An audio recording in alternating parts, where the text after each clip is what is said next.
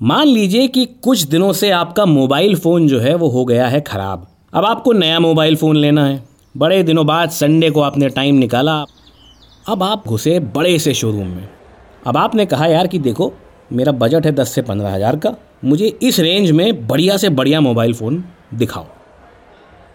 दुकानदार ने आपके सामने लगा दी नुमाइश। अलग अलग कंपनियों के अलग अलग मॉडल। कम से कम नहीं तो आपके पास 25 से 30 फ़ोनों की लाइन लग गई। अब आप पड़ गए असमंजस में यार कि यार इतने सारे फ़ोन, अब मैं कौन सा लूँ? फिर आप देखेंगे कि भाई आपकी ज़रूरत क्या है। आपको क्या करना होता है? आपको सोशल मीडिया पे ज़्यादा रहना होता है। मोबाइल फ़ोन में स्पेस होनी चाहिए, ऐप्स डाउनलोड करने की, व्हाट्सएप होना चाहिए, फेसबुक होना चाहिए। तो आप तरह तरह के ऑप्शंस देखेंगे और अपनी ज़रूरत के हिसाब से एक फ़ोन फाइनल करेंगे। आप फ़ोन फाइनल ये देख करके करेंगे कि भाई लॉन्ग टर्म में मुझे ये फ़ोन फ़ायदा करेगा। कुछ साल तो चलेगा ही। और पुराने फ़ोन जैसी तकलीफ़ें मुझे अब इस नए फ़ोन में नहीं होनी चाहिए। बस, आपने फ़ोन ख़रीदा, वापस आए और नए फ़ोन की गाड़ी शुरू। बस वैसा ही हाल होता है जॉब मार्केट का मियाँ। आपके सीवी जो होते हैं, वैसे ही लटके होते हैं अलग अलग वेबसाइट पे monster dot com Naukri dot com आपके सीवी की प्रदर्शनी लगी होती है और कंपनियाँ वैसे ही शॉपिंग करने निकलती हैं, जैसे कि आप अपने मोबाइल फ़ोन की शॉपिंग करने निकले थे। वो जाते हैं मॉल के अंदर, दुकानदार से यानी कि वेबसाइट से बोलते हैं कि भैया ये मेरा रेंज है इतने इससे ज़्यादा मैं एनुअल तनख्वाह नहीं दे सकता हूँ। अब इस रेंज में मुझे अच्छे से अच्छे कैंडिडेट दिखाओ, जिनकी प्रोफ़ाइल जिनकी क्वालिफिकेशन जिनका स्किल सेट मुझसे मैच करता हो। तो भाई साहब, बात यह है कि इस इंटेंस कंपटीशन वाले मार्केट में, इतना ज़्यादा द्वंद फंद वाले मार्केट में आपका रेज्यूमे या फिर आपकी जॉब एप्लीकेशन कंपनी के लिए स्टैंड आउट होनी चाहिए। याद है ना, जब आप मोबाइल फ़ोन देखने गए थे तो कोई एक बहुत ही चमकदार मोबाइल फ़ोन था जिसने आपका एकदम अटेंशन ग्रैब कर लिया था। वैसे ही आपकी जॉब एप्लीकेशन भी इतनी प्रभावशाली होनी चाहिए कि हज़ार कैंडिडेट्स के बीच में आपकी एप्लीकेशन एकदम अलग दिखे। तो आइए बगैर देर किए जानते हैं कि आपकी जॉब एप्लीकेशन ज़्यादा से ज़्यादा प्रभावशाली कैसी हो, आपको क्या क्या चेंजेस करने हैं, ना सिर्फ़ अपने ऑनलाइन बिहेवियर में, बल्कि ऑफलाइन बिहेवियर में भी। सबसे पहले बात करते हैं आपके रेज्यूमे यानी कि सीवी की। सीवी वो दस्तावेज़ होता है, वो डॉक्यूमेंट होता है जो आपके फिजिकली वहाँ पे प्रेजेंट हुए बगैर आपका इंप्रेशन बनाता है। लेसन नंबर वन फालतू का ज्ञान सीवी में बिल्कुल मत डालें। सीवी पढ़ने का टाइम सबके पास नहीं होता है। तो कोशिश करें आपके पास जितना भी वर्क एक्सपीरियंस हो उसको समअप करें एक पेज में। ज़्यादातर एचआर और ये एचआर कंसल्टेंट मानते हैं कि आजकल लोग सीवी में बहुत ज़्यादा ज्ञान देते हैं। अरे भाई अगर आप सेल्स के जॉब के लिए अप्लाई कर रहे हैं तो सीधा सीधा ये लिखिए कि आपने पिछली नौकरी में कितनी सेल करी आपका क्या टारगेट था आपने कितना अचीव किया। या फिर अगर आप मार्केटिंग की जॉब के लिए अप्लाई कर रहे हैं तो फिर ये बताइए कि आपने पिछली कंपनी में रह करके क्या मार्केटिंग करी? उसका क्या इम्पैक्ट हुआ? बड़ा बड़ा ज्ञान अपने सीवी में देने से बचें। सच्चाई ये है मानुभाव कि उनको कोई नहीं पढ़ता है। अपने रेज्यूमे को आप जितना ज़्यादा कलरफुल और ब्राइट बनाएँगे, उतना अच्छा है। छोटी छोटी चीज़ें, जैसे सीवी में आपकी फ़ोटो होनी चाहिए, आपका ईमेल आईडी होना चाहिए।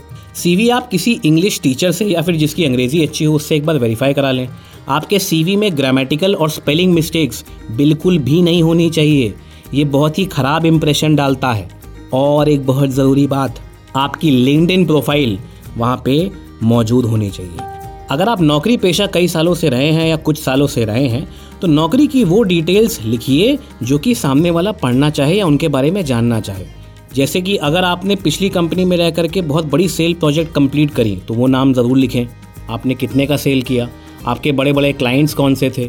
आपने किस तरह के लोगों के साथ इंटरेक्शन किया?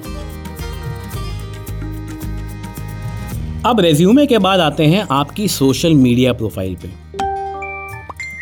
चौंकिए बिल्कुल नहीं ये डिजिटल ज़माना है भैया। आजकल डिजिटल प्रोफ़ाइल भी उतनी ही ज़्यादा चेक होती है जितनी आपकी रेज्यूमे सीवी या इंटरव्यू में आपकी चेकिंग होती है। क्या बकवास कर रहे हो? अब सोशल मीडिया में सबसे ज़्यादा ज़रूरी है आपका लिंकड प्रोफ़ाइल आपकी लिंकड का जो डिस्क्रिप्शन है, वो आपके फेसबुक इंस्टाग्राम के डिस्क्रिप्शन जैसा नहीं हो सकता है। वो आपका प्रोफेशनल डिस्क्रिप्शन होना चाहिए। दूसरी बात, आपकी प्रोफ़ाइल पिक्चर जो लिंकड पे है, वो थोड़ी प्रोफेशनल होनी चाहिए। भाई, हिंदुस्तान आज़ाद है, हम सबको अपने विचारों की अभिव्यक्ति करनी चाहिए। अलग अलग प्लेटफॉर्म पे हम करते भी हैं, आप भी करते होंगे, मैं भी करता हूँ।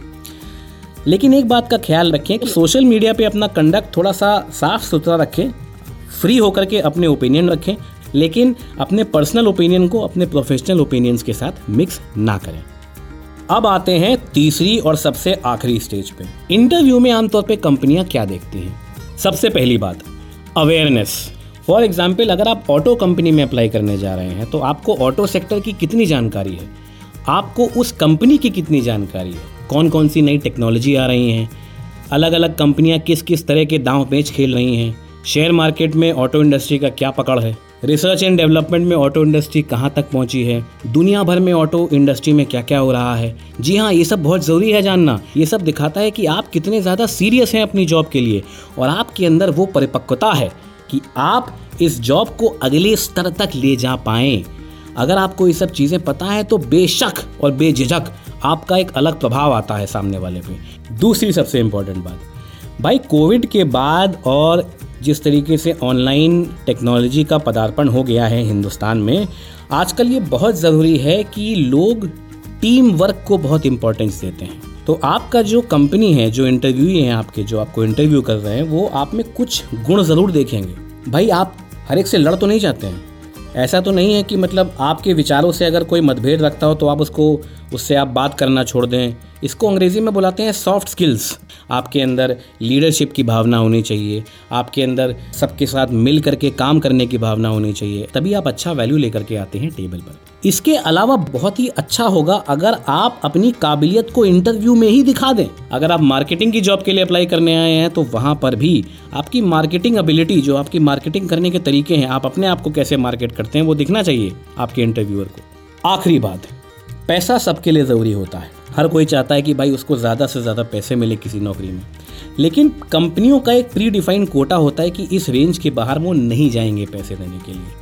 लेकिन आपको भी पता होना चाहिए कि जिस नौकरी के लिए आप अप्लाई कर रहे हैं मार्केट में उसका रेट क्या चल रहा है। फॉर एग्ज़ाम्पल अगर आप एंट्री लेवल डेटा ऑपरेटर के लिए अप्लाई करते हैं तो आपको पता होना चाहिए कि भाई डेटा ऑपरेटर को इस वक्त कितने पैसे मिल रहे हैं मार्केट में। बहुत ज़रूरी है निगोशिएट तरीके से करना। आपको कंपनी से लड़ना नहीं है। आपको सिर्फ़ अपनी बातें स्पष्ट रूप से और कॉन्फिडेंटली रखनी है। उसके बाद कंपनी की मर्ज़ी। और एक बहुत ज़रूरी बात ये डिजिटल दुनिया है, बहुत आसान होता है किसी के लिए कोई बात का पता करना। तो झूठ मत बोलें किसी भी तरीके का कि आपने अपनी पिछली कंपनी में बहुत बड़ा किया था, जितना आपका अचीवमेंट है, आप उतना ही बताएँ। अगर आपने तीन महीने नौकरी नहीं करी है तो उसको छुपाएँ नहीं। फर्जी सर्टिफिकेट फर्जी रिकमेंडेशन लेटर फर्जी चीज़ें मत बनवाएँ। आजकल बहुत आसान होता है ये पकड़ में आना।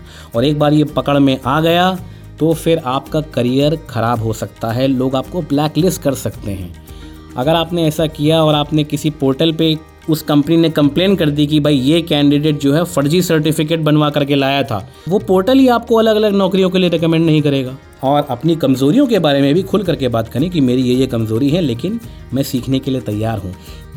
ये बात हमेशा याद रखें, डेल कार्निक की भी लाइन है कि जो आदमी सीखने की ललक रखता है, उससे हर आदमी जुड़ना चाहता है। हर कंपनी चाहती है कि वो उनके साथ आकर के जुड़े, क्योंकि उनकी तरक्की में जुड़ी है कंपनी की तरक्की।